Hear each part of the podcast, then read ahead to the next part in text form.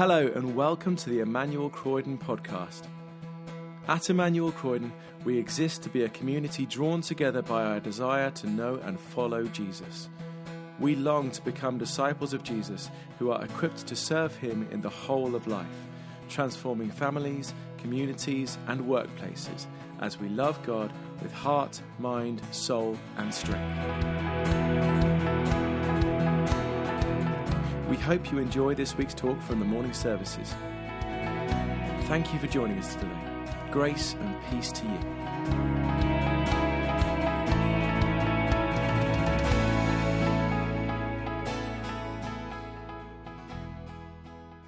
So the first reading can be found in Colossians chapter 1 and it's verses 19 to 23 and can be found on page 1192 in the Pew Bibles.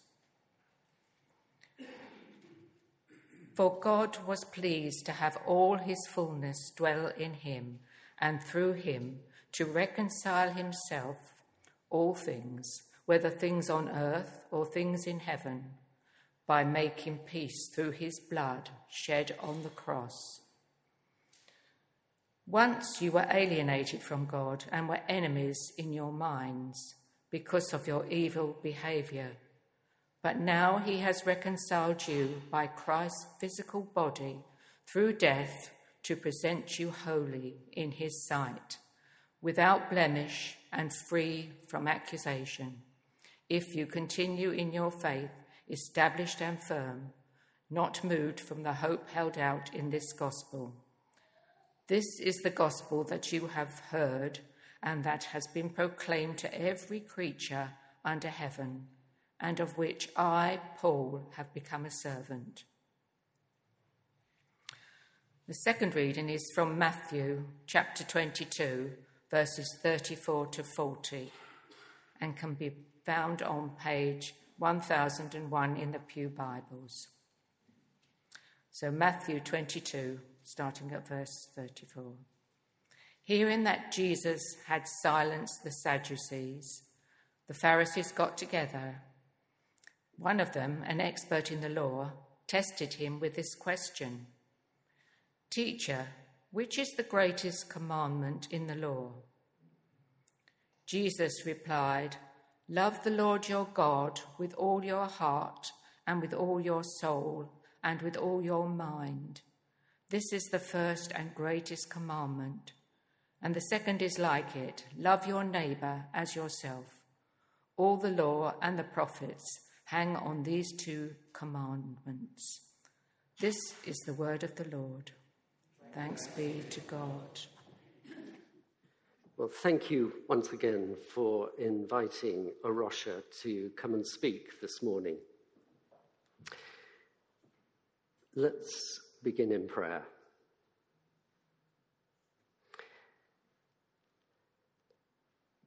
Heavenly Father, may your word be our guide.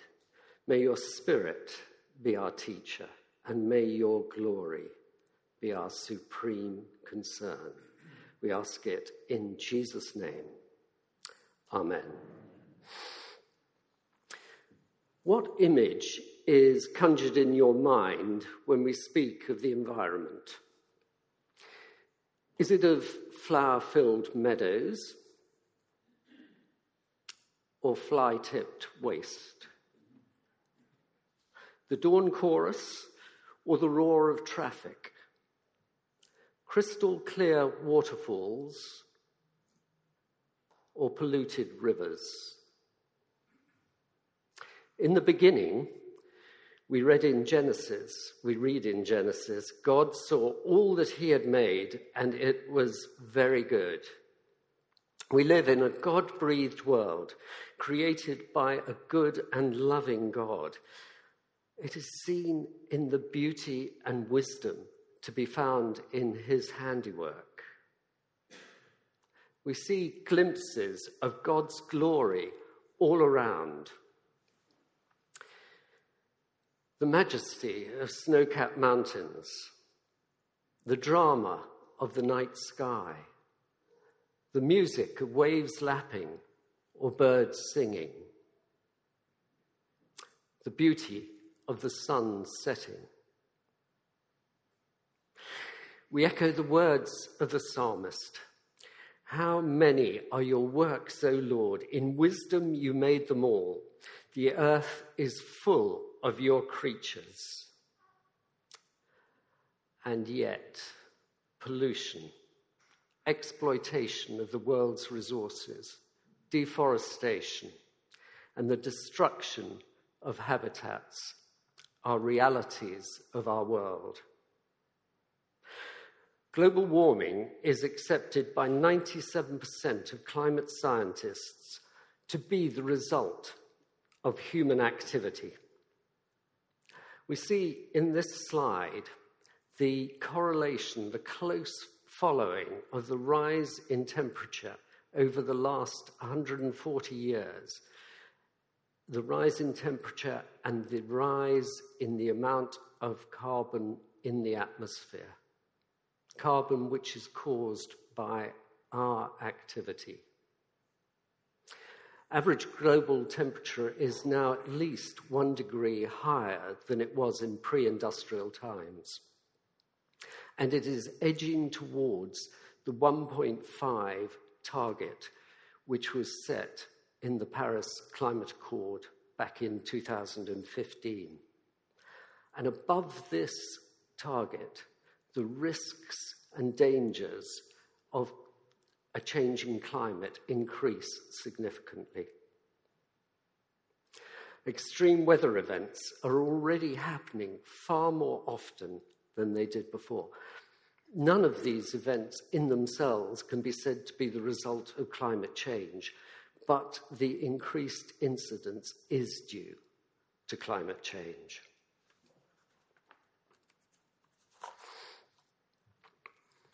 The impact of these events is being felt most severely by those who have done least to cause them. After the worst drought in East Africa in 40 years, millions are facing the threat of famine. Many of our wildlife species are also threatened by the changes taking place in the environment. The Worldwide Fund for Nature's Living Planet Index measures the number of mammals, birds, amphibians, and reptiles. Since 1970, numbers have declined on average by 69% in just 50 years.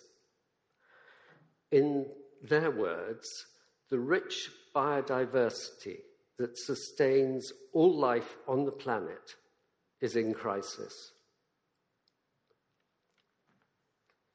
Peter Harris was the founder of A Rocha, and he said recently the issues seem so huge and the suggested responses can appear so trivial.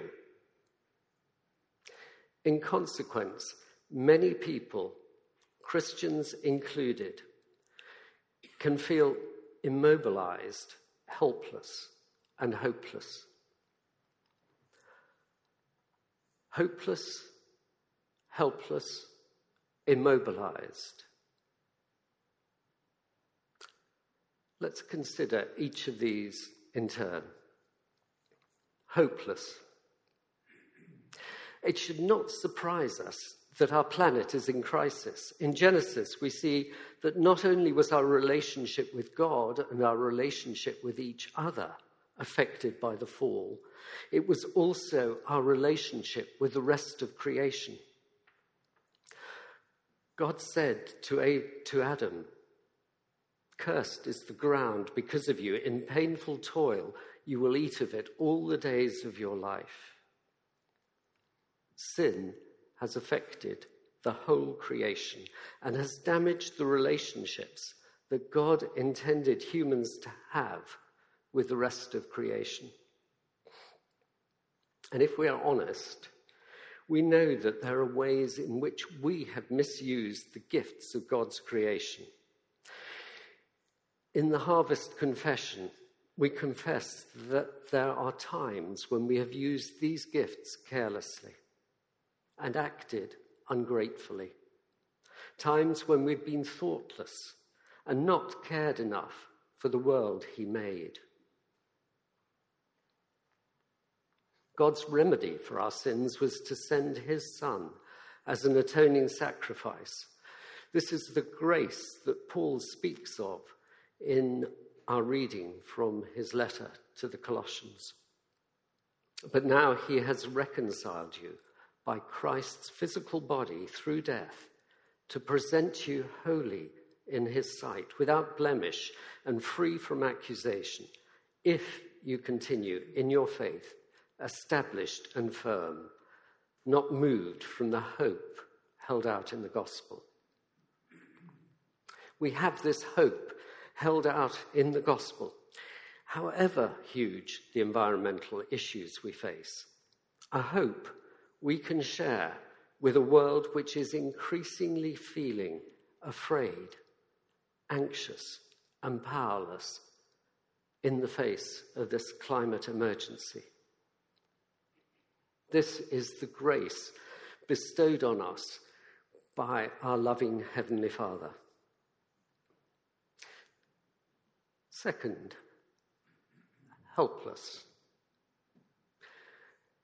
It's very easy to think that anything that we can do will be of little significance in comparison to the changes that are taking place across the world, to the coal fired uh, power stations that are being planned in India and China.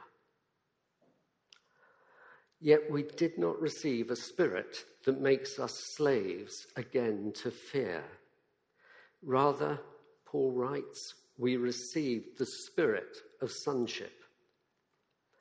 As sons and daughters, Jesus tells us we will remain in his love if we obey his commands. We don't earn this love by obeying his commands, but we do seek to respond to it by doing what pleases him. In our reading, Jesus was asked, Which is the greatest commandment? He replied, Love the Lord your God with all your heart, with all your soul, and with all your mind. This is the first and greatest commandment. The second is similar love your neighbor as yourself. The whole law of Moses and the teaching of the prophets depend on these two commandments. The whole law of Moses and the teaching of the prophets depend on these two commandments. This double command encapsulates the entire Old Testament. Together, they form the very core of Christian ethics. It is Jesus' desire that we are obedient to what are sometimes called the creation ordinances.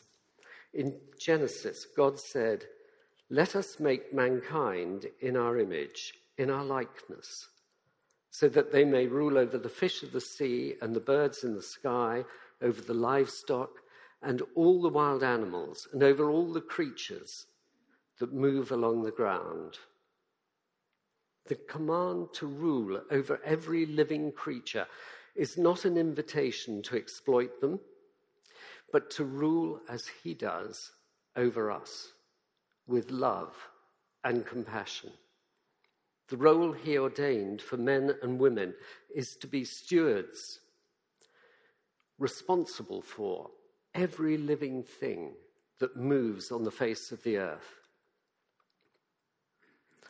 God gave humans uniquely among the whole of creation this responsibility because we are made in his image. The very ter- first task given to humanity was to reflect God's image through this delegated responsibility of enabling the rest of creation to flourish. It was given to people who were made to delight in all God has made as he does. At this point in the creation story, God rested from all his work.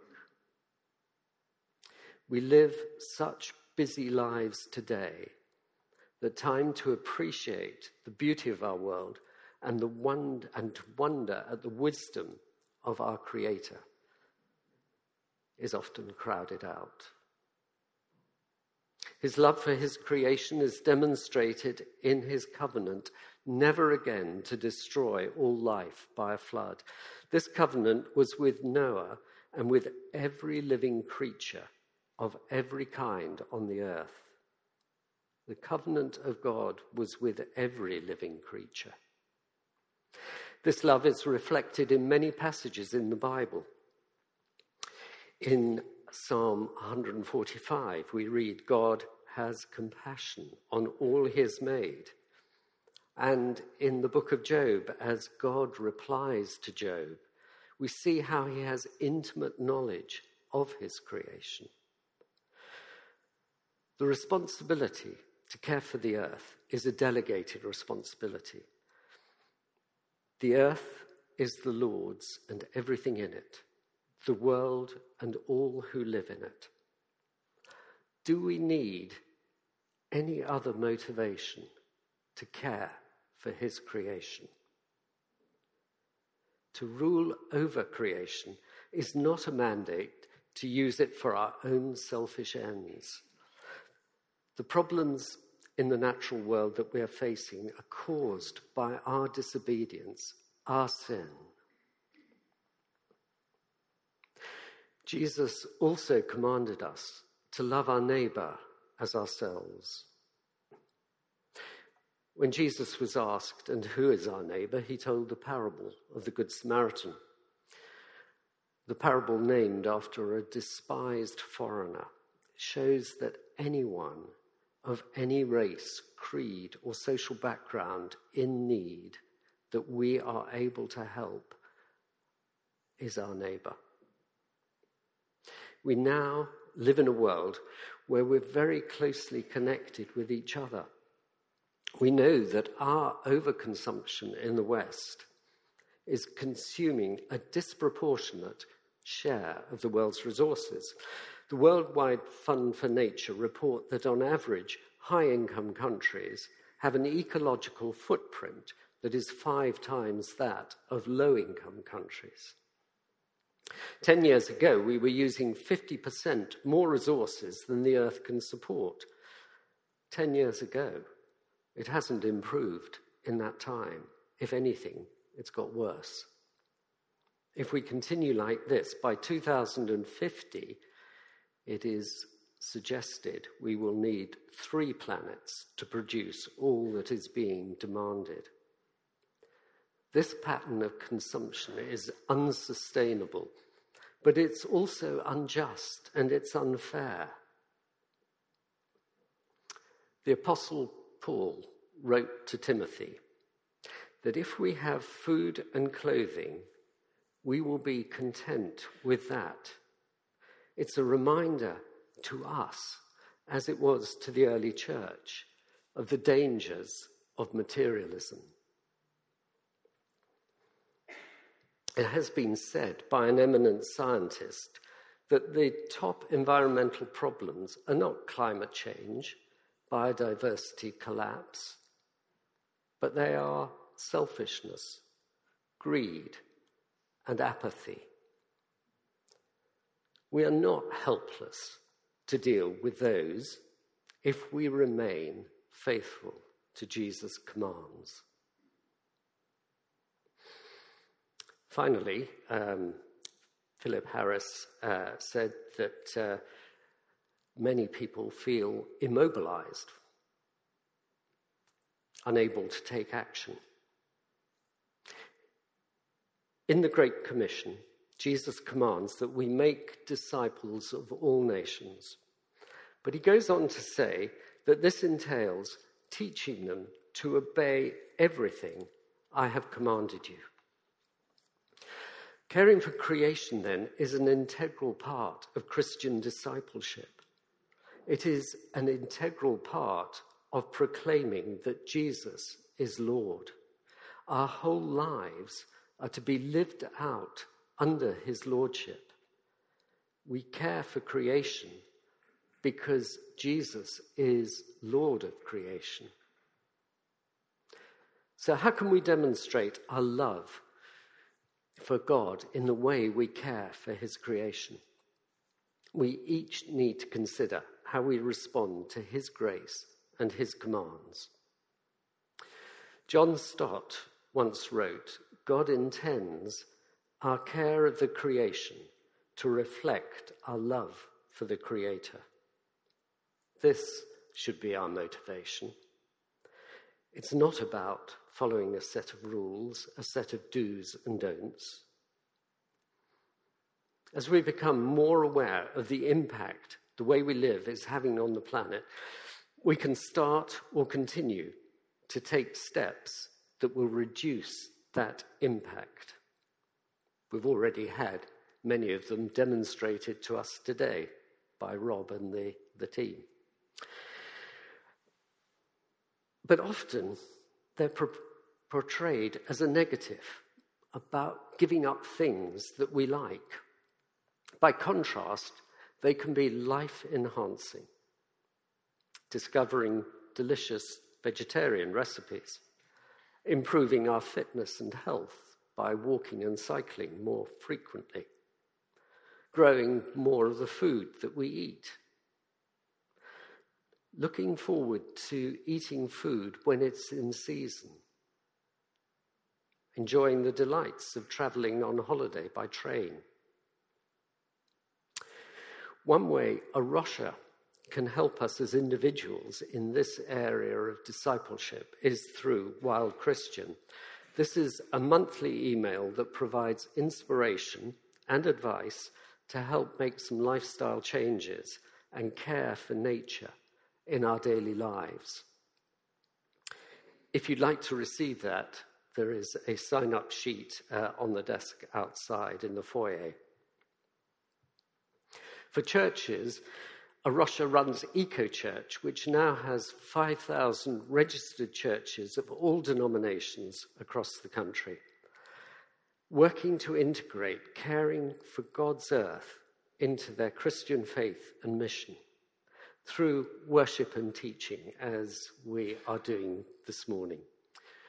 Through the way we manage our buildings, how we can reduce carbon emissions in the way that we heat and light our buildings, when we whether we use green energy, whether we purchase from fair trade providers. And then how do we manage the land that is around our church to promote wildlife? A Rocha's sites, uh, reserves at Wolf Field and Fox Earth demonstrate what's possible even on a small patch of land. Community and global engagement, recognizing the inseparable links between people and the environment. If climate change isn't curbed, the, the risk is that 20 years of poverty reduction will be undone. And then personal lifestyle, how, as a church, we encourage each other in our homes and day to day lives to avoid waste and overconsumption. If we do feel immobilized, there are plenty of resources to help us get going on caring for God's creation. Underlying everything A Rocha UK does is a biblical faith in the living God who made the world, loves it, and entrusts it to the care of human society.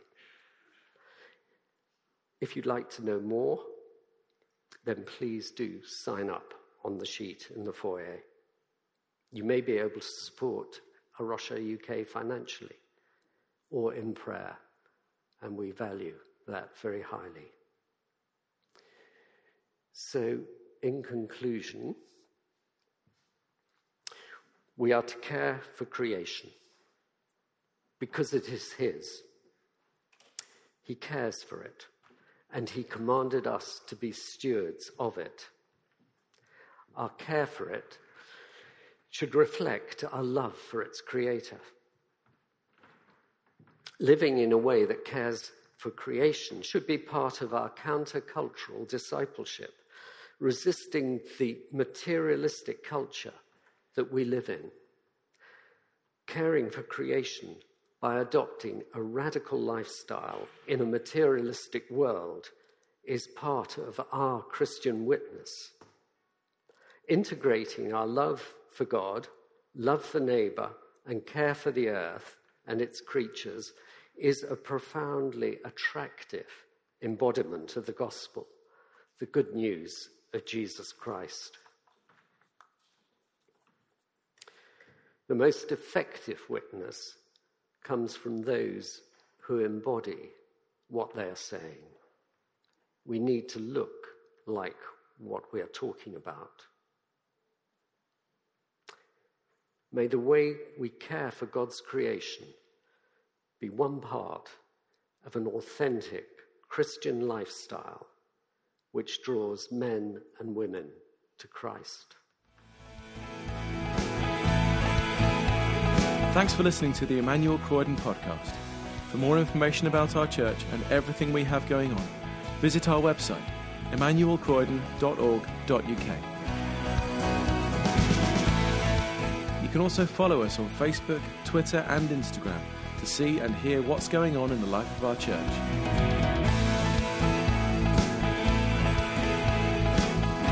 God bless you and have a wonderful week.